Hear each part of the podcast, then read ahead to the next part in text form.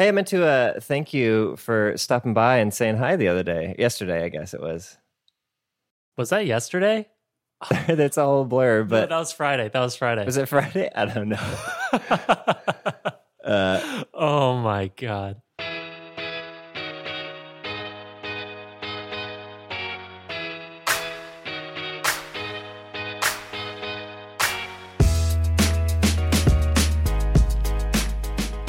Welcome to episode 346 of the Design Details podcast. I'm Brian Lovin. and I'm Marshall Bock. Welcome back for another episode. Brian, we got a meaty, hefty, thick hmm. episode this this time. This one is chunky in all the ways, not only in new supporters, but also we got a chunky sidebar. We got a little bit of mm-hmm. follow up. We got a chunky main topic that we have outlined extensively.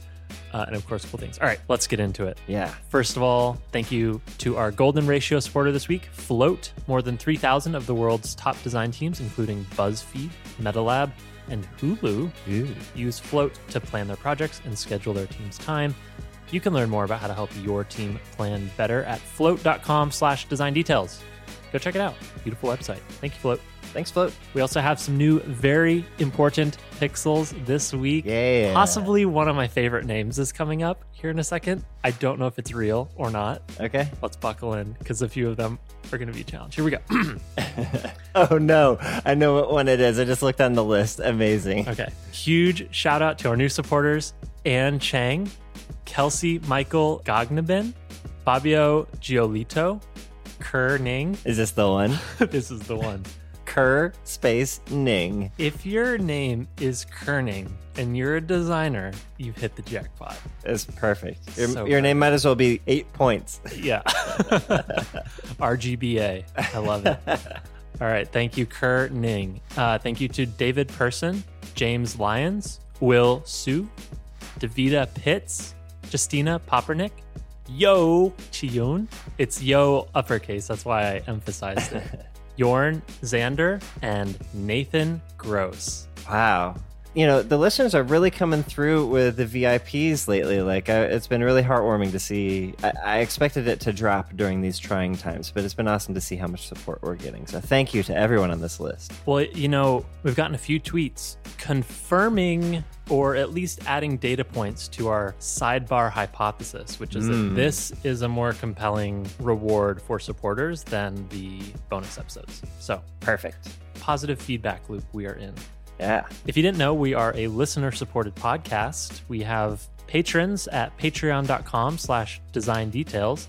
And every week they get access to a supporter only segment of the show called the sidebar. Sidebar, sidebar. You'd be hearing it right now if you're a supporter. Yeah, if you were a supporter, you would be about to dive into, I don't know, let's say like a 12 ish minute segment with strategies and tips and ideas for how to respond to negative feedback. And of course, in classic design details fashion, we use video games as a parallel. Yeah. It works, though. It works. So if that sounds interesting and you want access to all past, present, and future sidebar segments in all of our episodes, you can do so at patreon.com slash design details. It starts at just a buck a month. It's not much. We want this to be as accessible as possible for everybody, but your support means a lot because in aggregate, this helps us to support the show and pay for production costs and equipment and all that. So we really appreciate everyone who's subscribed so far. If you want to hear this week's sidebar about negative feedback, that's at patreon.com slash design details. Cool. All right, got a little bit of follow up. Let's breeze through. We heard from Ying Yao on Twitter. This is some long running recurring follow up, but Ying Yao shared some early shameful work in progress. Oh, I'm glad it keeps coming in, man. This Yeah. is great. Ying says, I dug through my archives. Is that the fart emoji? Uh, the wind, Wind, wind gust? gust of wind emoji. Yeah, sure. Okay, dug through my archives to share one of my earliest projects from 2014. I built a crowdsourced app where students view and rate the best classroom seats based on Wi Fi connectivity, outlet access, and visibility to the front room. Wow. So specific. I love it. The, the idea that, you know, the design is bad, obviously. We all know that. That's why we're, Whoa, you whoa, sent whoa, it to us. But, Ying, you're great. this is Yeah. 2014. Simpler but the idea is really smart. This is a great idea. And it, and the outcome, d- regardless of design, like the output of this is pretty clear, right? You can tell exactly where the good spots and the bad spots are to to sit. Yeah, it's like a little on- heat map of the classroom, right? Yeah, yeah, it's like a grid based heat map. It's awesome. We also heard from Connolly Raider, also fam of the show, says, referring to episode 345, your discussion on taste reminded me of a great read I found last year called You May Also Like, colon, Taste in an Age of Endless Choice by Tom Vanderbilt. Lots of research, lots of insights. Def add it to your list. Marshall, have you heard of this book? No, but I think it's very cool. And I see here that there is an audiobook version of this, and I am going to add it to my list. I have credits available. Hey, so thank you you for the suggestion. That'll be your follow up responsibility when you read it. Okay. Cool. Link in the show notes. Thank you for the tweet, Connolly. All right, and our last piece of follow up this episode is if you remember in a past episode, our, one of our most popular episodes of all time, The Principles of Design. Our no, the one. oh, is it the one now? It's the most popular. Oh, wow, it Yeah. overtook. Amazing. Okay, cool. So, in our most popular episode of all time, Principles of Design, we worked off of a website called lawsofux.com as kind of a, a framework of, of choosing some of these things, uh, among other sources. But Jon Yablonski, who is the creator of lawsofux.com, has a book out about the laws of UX. It's like a book version of the website with a bunch more examples and uh, detail going into each of these laws. It's really cool. He sent us both a copy, and I've been reading through it. I'm, I'm a little ways in, Brian. I'm not sure how far you've gotten, but it's Uh, I haven't started yet because I have one more book that I'm almost finished with, but I have it on my desk and I'm going to dig in soon. yeah, we're, we're both holding it in our hands right now. But it's published by O'Reilly, which is no small feat. So, grats on that. And uh, yeah, it's super cool. So there'll be a, a link in the show notes if you want to get a physical copy of this thing yourselves. Yeah, get it. And nice job on the publish, Jon. Yeah, well done. Okay, that's it for follow up. We have a couple quick tweets that I, I thought would be fun to read. Uh, first one is from Hillary. Hillary says, brain prototypes over wireframes 99% of the time. 99% of the time, it's brain prototypes every time. We also heard from Will Sue, who is a new supporter this week, says, I'm never a podcast person. I can't focus just listening to people talking without visuals. I've been trying to listen to podcasts a couple times, but always ended up turning back to music. Lately, a friend of mine recommended design details, and somehow it made me stick to it. Yeah. So much so that Will's supporting us. Wow, quick conversion. That's awesome. Yeah. We make a sticky podcast, Brian. I, I hope so. That's awesome. Thanks for the tweet, Will. Sweet. Thanks, Will. Okay, main topic time. Here we go. we got an outline. All right. So first of all, this main topic comes from a listener question. Longtime friend of the pod, Kevin Gutowski, asked us on our GitHub a very long question. It is outlined. There are three levels of bullet points. There's a lot to go on here. Uh, we're not going to read all of this out loud. We'll have a link in the show notes. But I think we can basically sum it up in a very short but complicated phrase, which is what is quality specifically in software design? Yeah. So today we're going to talk about what does it mean when software is high quality. Mm, Man. so meaty. Uh, let's try our best. We we've got an outline. Marshall, I think you should kick us off with how you frame this, and then I can pepper it with some some thoughts. Okay, yeah. So as part of this, Kevin included a link to a WWDC talk from 2018 that we both watched. It's about an hour long. I'd already seen it before and apparently had favorited it because I went back to the developers app on my Apple TV and I've watched like all of the design related and tangential things from every WWDC ever. And uh, I had already favorited this one as one to go back to. So Uh-huh. Good taste, sir. But um, What is taste? Oh shit! uh, I'm back in time. So I th- I think uh, this is a really good video to watch, and I didn't remember a lot of it. But before I went back and watched it, if you would have asked me this question, I would have kind of broken it down into a matrix, as I'm wont to do in many other contexts as well, Brian. Uh, a two by two matrix, if you can imagine Yes. of on one axis there is uh, the developer and the user, and on the other axis there is attention and intention. With me? yes, I follow. It's like a Punnett square. Punnett square. Yeah, exactly. Remember that? yeah, yeah. That's exactly what I'm talking about. So uh, let's work through the four quadrants of this square. And the first would be, and this is a pretty obvious thing, but one that we want to uh, call out first because it's so obvious is attention to detail. This would be the developer paying attention I think you could call this in a, a bunch of different ways, but uh, craftsmanship or Pixel perfection. yeah, design details, maybe even. Hey. Hey. Uh, but basically, the love and craft and passion for the thing that the developer has. So the amount of time and effort that they put into it. So that's my first section. Yeah. So when we were talking about design details, it, it reminded me that a lot of the time these details are not obvious. Like they are details for a reason. They're small, often invisible, often the people who will notice them are the people trained to notice them. And when I started thinking about that, it reminded me of one of your cool things from way back when. I can't even remember the name of it, but it's a YouTube channel where CG artists review CG used in movies and TV shows. You know what I'm talking Yeah, about? Corridor Crew. Corridor Crew. But I was watching one of their videos recently and they were talking about the new His Dark Materials show on HBO. And they were digging into a scene with a polar bear that's wearing armor and kind of like walking around. And they started zooming in and they're they, they're pointing out things that mere mortals wouldn't notice yet contribute to the feeling of quality. So for example, they were talking about light diffusion and hair physics and why some hairs felt heavier than other hairs and the way that they moved as it as the polar bear walked. And as they're talking to the, through these things I'm like there's no way that I would consciously think of that. But the people who designed this polar bear in some computer somewhere really spent the time to get it right because at a subconscious level it maps onto our understanding of the way the world works. Right. and I think, you know, we don't have quite the same examples here in app design, at least to the level of like hair physics, but certainly with lighting and motion and interactivity, there are these subtle things that feel more correct, even if you lack the correct articulation for it. And so your users will probably notice that as well at a subconscious level.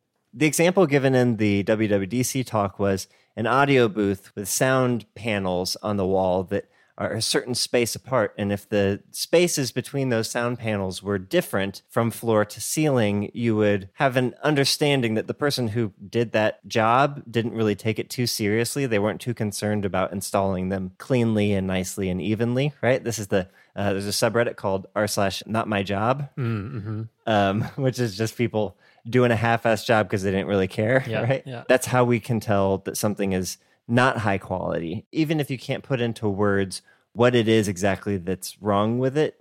Even the average person can tell when something is poorly constructed. Yeah. Cool. All right. So that's our first box. Let's go on to the next part of the grid. So the next one would be the developer and intention. Not attention this time, but intention. English is fun. So uh so when we build things, we should build them with goals in mind and do everything intentionally, right? You should not have any sort of chaos or inconsistency if you can avoid it, right? Like there's always going to be some, but in all ways, we should make sure that the things we bring into existence are intentional and have purpose and feel intentional. Yeah, I, I liked this. I think one one thing that came to mind, which every company ever in the history of software really struggles with, is knowing when to stop. Mm-hmm. We start out so intentional, right? It's so small and focused. Something is so simple and carefully crafted, and then people ask for features, and your use cases expand. You understand new context that your app's being used in, so you just keep adding things on, keep adding things on. And somewhere along the way, you flip from having a simple, beautiful, clearly focused app to something that kind of just tries to do a lot of things and doesn't necessarily do the new stuff particularly well. This is mm-hmm. a very common trap. Bloat. And I think that's because some of the intent has been lost from, you know, the original vision here. Another thing that came to mind around intentional design choices is something that we've harped on over and over and over again, which is using form as a way to express function, like no superfluous visuals. Animations are in service of specific things. Like things don't move for no reason, right? Or because it looks cool. It moves because it is affording something or signifying something in the user interface or guiding the user to uh, a specific behavior or helping orient them in space. Mm-hmm. Like these things are there for a reason. Yep. And you can tell when that's not the case, when people just add visuals because it looks cool. This is the Dribbble problem, right? It's like, by the way, there's a time and place for that. But most of the mm-hmm. time, it's like you can very clearly see when visuals are there for visuals' sake. Yep. All right, moving along, let's go over to the user access of this thing. So let's go back to attention. So the overlap here is, I think, in respecting the user's attention. So if a human on Earth is using your app, that means that they went through the somewhat arduous process of downloading it and putting it on their phone. And that is a f- huge victory for you to have achieved to even make it onto a user's phone, right? Yeah. That's awesome. Once you're there, be sure that you are respecting that user's attention. So when they go to use your app, they have a life and they're doing their life and they're trying to use your app in the midst of their life. Respect the user's attention. Does this make sense, Brian? Totally. I, I had some like sub points to this that are kind of in that zone. It's not ex- exactly about the user's attention, but I think there are other factors that you could probably put in this box that are signifiers of high quality software. So, not only are you respectful of a person's attention, but you're respectful of where they are in life. Are they distracted? Are they moving? Are they using your app with one hand or two? Do they have it connected to an external keyboard or are they touching it? Are they on a stable internet connection or are things dropping off? I think understanding where a person might be and designing around that is what the best software does. Another thing that is less obvious here is being respectful not only of a person's attention, but also of how data is getting to the app. I think this comes up quite a lot when you move outside of places like the US. People are often on prepaid SIM cards where they pay per megabyte or per gigabyte of data. And so if your app is a data hog, you are literally costing people money to use your app.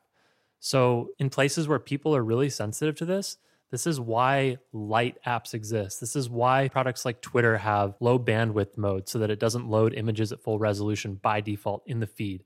Like this mm-hmm. is respect for people's bandwidth, for low processing power on their device, and for how much it costs them to actually load megabytes over the over the air. I also thought about like quality software has positive externalities in that like it's solving something that the user wanted that exists outside of the app. Like it's saving them time or it's making them money or it's making them feel good or feel productive. Like there's something happening in the real world physically that is a result of your software existing. Like there is plenty of software that exists that makes you feel shitty when you're using it, or it is so frustrating to use that you feel like you've wasted time instead of saved time. That's the kind of stuff that we don't want to be building, obviously. Mm-hmm. So some ways to help with that are being fast, right? Like, are you caching things? Do you have quick interactivity when a website first loads? Like, are people able to click and interact with things right away? I've been thinking about this all weekend, like this time to interactive or the time to first paint on a website. Mm-hmm. Are you sitting there staring at a spinner or do things just load right away? Are they instant? Like, that is being respectful of a person's time. I think, it, you know, it also in, in relation to like understanding where a person is in space I love this idea of high quality software understands the environment around it. So, for mm-hmm. example, I don't know if you remember early iOS, but like when ambient light detection worked well, like, oh, you turn uh-huh. the lights off, the screen dims. You go outside on a sunny day, the screen brightens. Like, magical. That's magical. I think raise to wake is another feature here. Is like, okay, we can detect the phone is moving in a certain way at a certain velocity we can discern intent from that and turn on the screen, right? Like mm-hmm. understanding what's going on around outside of the software. And then one other thing that came to mind for me here was is it possible to build software that gets better with use? Yes. And two things came to mind. One was certainly any like content app where you are creating and organizing information. So like things or Notion or notes, like the more you use it, the more powerful it is for navigation and querying. And you like build up this library of, of things that make the app more and more useful over time. And then another one was like Face ID. Like the more you use Face ID, the better Face ID gets at unlocking your phone. Mm-hmm. Like gets faster over time from weird angles, like laying on your bed with half your face obscured by the pillow. Eventually, Face ID recognizes that because it's learning as you use it, which is really cool. Yeah, I feel like there's a know, law of thermodynamics at play here that we could like break physics with this. If like if you do your job right, it feels like the output you get based on the input is so much greater. You know what I mean? Like mm. I didn't have to exert too much effort to get this great output. You know what I mean? Bicycle of the mind, baby. Bicycle of the mind. Yeah, exactly. In the corporate world, we call this Synergy. Oh. God, yeah. Let's open the kimono. Okay, so uh, let's get to our last quadrant, and that is the intersection of the user and their intentions. So I think it's super important that we not only respect a user's attention, but understand their intentions. And I think there's like a kind of a blurry line between these yeah, two things. I think some of the things I just listed kind of fit here as well. yeah, exactly. Like that energy transformation that I was referring to earlier of like a little bit of effort turns into a great output, right? So, for example, when I go to Google something, I can type three letters, and there's a good chance that all I have to do after typing those first few letters is hit down and enter, and I'm I'm like where I want to be. That's an amazing transformation of energy, a small amount Yeah, of energy yeah. into a, a big result. And I think this is a big part of this last point, which is understanding the user's intention. So if you have a full understanding of, of what your user wants to do, and you're doing the other three things of respecting their time and being intentional about how you've designed your app, et cetera, the, the last big part is to make sure that you are understanding exactly what the user wants when they come into your app. When mm-hmm. they start using your service, what is the goal that they want to achieve? And how well you understand that is how well you will solve that problem for them or help them achieve that goal. If you don't really understand what the user's problem is, if you don't understand what their intentions are, then your solution for that problem won't be as good as it could have been otherwise. Does this make sense? Yeah, yeah. Uh, Well, so for this one, a few things came to mind as well. Like, uh, also kind of blurry with users' attention, but like we've talked in the past about how do you prime people for experiencing the software that you've made. And I think what a lot of times happens, especially today, because landing pages are so easy to create, because beautiful graphics are becoming so much more accessible to people, we have a mismatch of gorgeous landing pages and marketing and subpar, crappy quality actual application. Mm-hmm. And that disconnect, I think, breaks the user's intent, right? Like they've come into your app with an intent or some knowledge of like what they're going to be allowed to do or what's going to be possible within the application. Mm-hmm. And if reality doesn't meet that expectation, then you've designed bad or low quality software, which kind of reminded me of this. I forget what you called it last time. It was like this paradox of aesthetics where if something looks good, people expect it to function better, right? Yeah, the aesthetic usability effect. That, yeah. So I feel like that comes into play, right? Like obviously you want your software to look good, but it can't look good in isolation from the surrounding context of how people discover your product or how they're onboarded or what the app store screenshots look like. This all fits together into a cohesive story. And then I, I, guess this is sort of user intent. I don't know how to bucket this, but like a couple of things came to mind. One is I think high quality software understands the humanness of the end user. Mm-hmm. I think it's so tempting for developers and designers to get so stuck in like, oh, everybody knows how computers work. Everybody will be able to interpret this error code. Nobody makes mistakes using my app. And the people who understand that humans do make mistakes and that they need clear language are just higher quality. So examples like, can you undo things? If somebody accidentally deletes something, can you undo it? That is a sign that there was consideration of the messiness of humans going through life. Another one is, do you use human friendly error codes? Like error codes returned from a server are usually written by backend programmers who will never experience the consequence of a user actually having to read that. And error codes are a part of our design process, right? If something goes wrong, how do you communicate that to a user so that they have either some way to remedy the error, some sort of next step, or at least just communicate it in a way that doesn't make them feel dumb? Like high quality software shouldn't make people feel dumb. Well, th- this is a perfect example of the understanding the user's intention. So uh, let's bring it back to the laws of UX with our friend Jon Yablonski. Uh, one of the UX laws is Postel's law. Hopefully, I'm pronouncing that correct, which is be conservative in what you do, be liberal in what you accept from others. So the second part of this is what kind of what we're getting at here. If a, a perfect example of this is fuzzy search, right? You know what fuzzy search is? Yes. Can you explain fuzzy search for the people? Fuzzy search allows affordance in typos or grammatical errors or words being out of order did you mean Did you mean yeah? yeah. yeah so when you when you mess up the google search but it gives you the right results because like did you mean this thing we're giving you the results for this thing because you probably meant this thing right like that's that's how you should handle your app if i give you something that's outside the bounds of what you're asking for be smart in how you interpret that and and don't make me feel dumb even though i gave you the wrong answer like you can probably interpret the right answer from my wrong answer Yeah. Yeah. Okay, so we moved through the matrix, this 2 by Mhm. two, not the matrix, but our two by two matrix.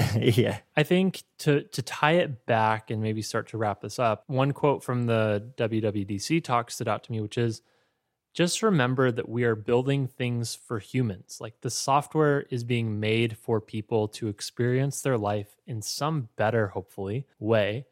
And if we can help those people, I think the quote was like find moments in life, like create memories, be delighted, enjoy themselves, feel productive, feel smart, feel like they have superpowers. hmm Like these are the things that quality software strives to do.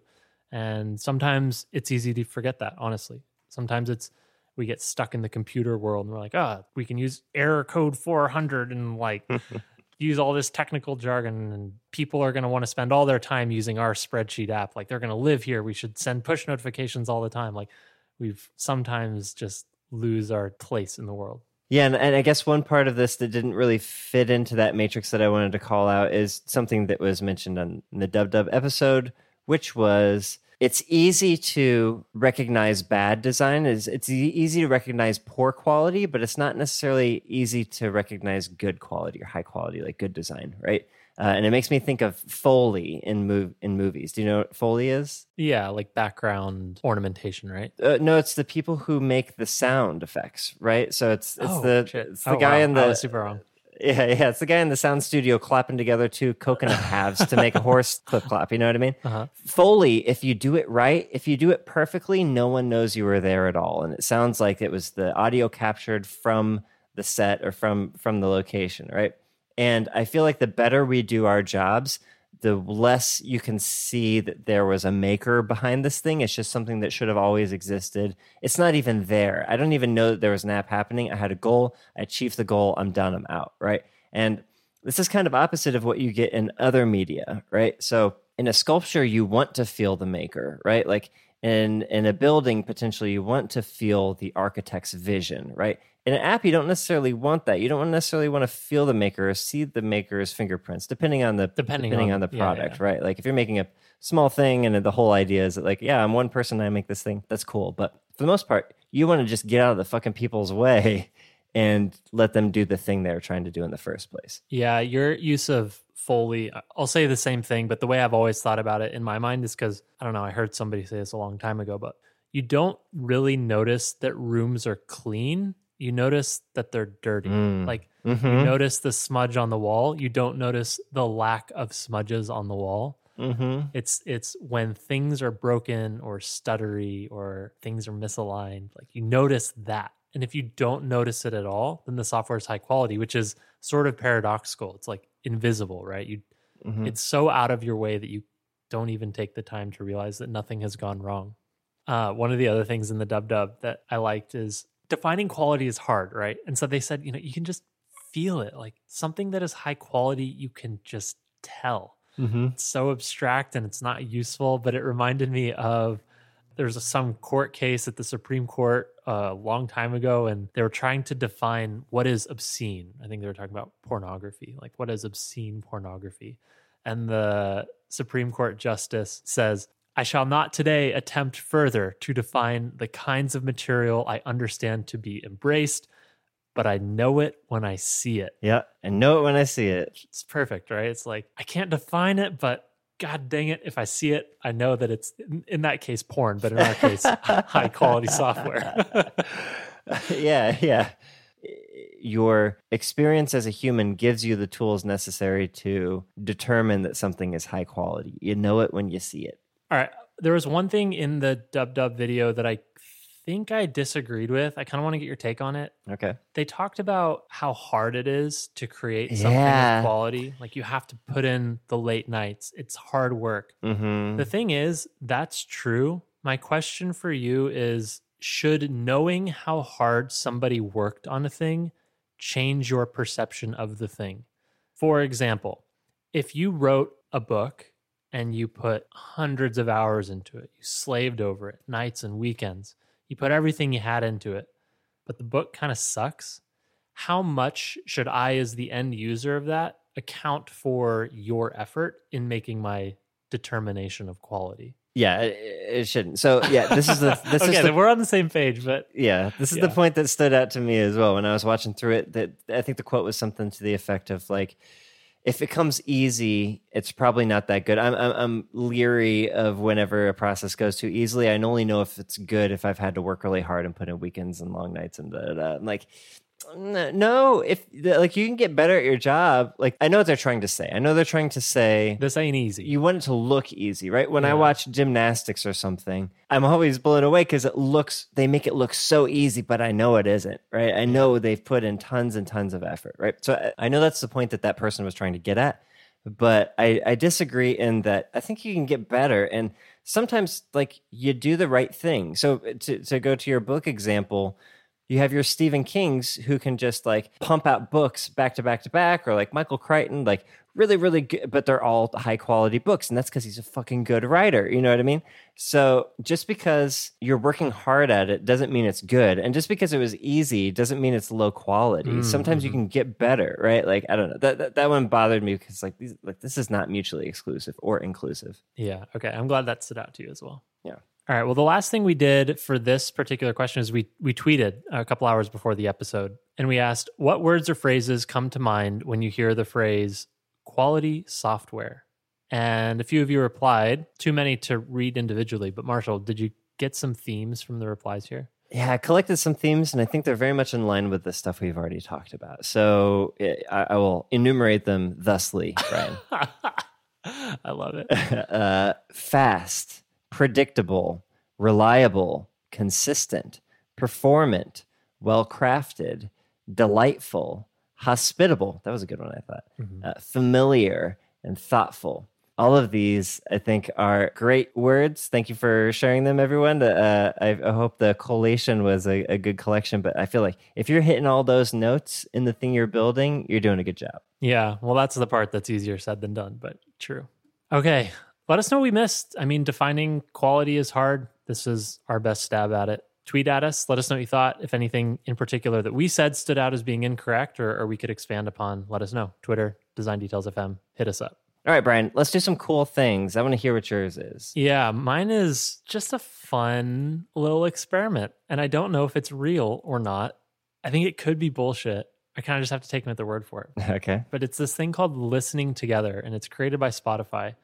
And it's this website that you can go to, and it shows you when two people somewhere in the world have started playing the exact same song at the exact same time. Okay, so this isn't about actually providing a product where you can listen to songs together with people remotely. This is about the serendipity of the thing that we, I think I've all at one point wondered of, is anyone else in the world listening to the same song? Precisely. Hmm. It's cool. I, I got to say, the website is fantastic. It's okay on the phone, but view it on your desktop, like get on a big screen. You can drag the globe around. It animates beautifully. Like it has some nice visual design, some interaction design here with like being able to pan the, the globe around, the way it like displays when new connections are made between people playing the same songs. It'll like play a teaser of the songs. You can just sit here and listen and kind of this is why I'm not sure if it's real. Like you could obviously simulate this, but if it is real, it's cool to know like, oh, all these moments of coincidence or serendipity are happening all the time. It's, it's kind of cool. Yeah,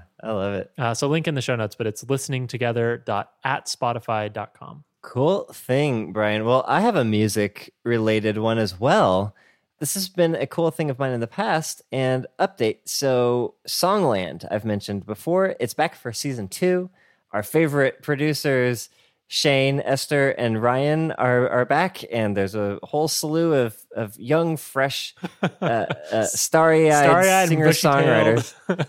yeah, trying to trying to get their foot in the door uh-huh. and it is heartwarming and so much fun to watch and the, just seeing the creative process of taking a song in its kind of raw form as it comes in and molding it and changing it and shifting it in the way that these geniuses are able to do. It's just it's awesome to see experts at work, Brian, and this is a great example of it. Yes, that's a nice way to say it.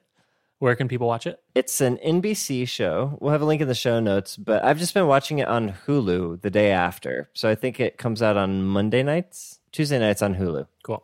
It's my reward for finishing editing the podcast as I watch Songland. Oh, that's nice. All right. Well, cool thing. And this has been another episode of Design Details. Let us know what you thought. We hope you enjoyed it. We're on Twitter at Design Details FM. Hit us up. Of course, thank you to Float, our golden ratio, for supporting the show. Head to float.com slash design details to learn more about how to help your team plan better. And of course, thank you to everyone who became a very important pixel this week. Your support means a lot.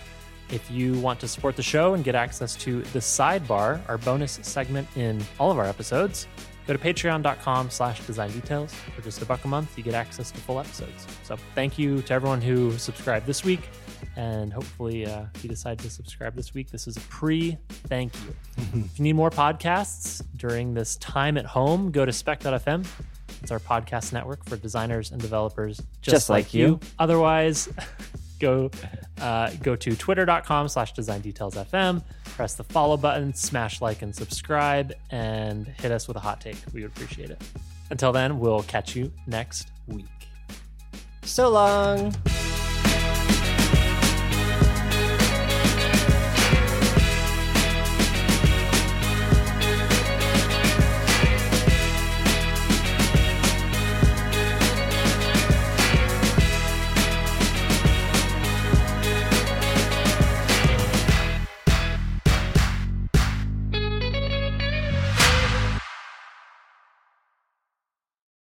So long.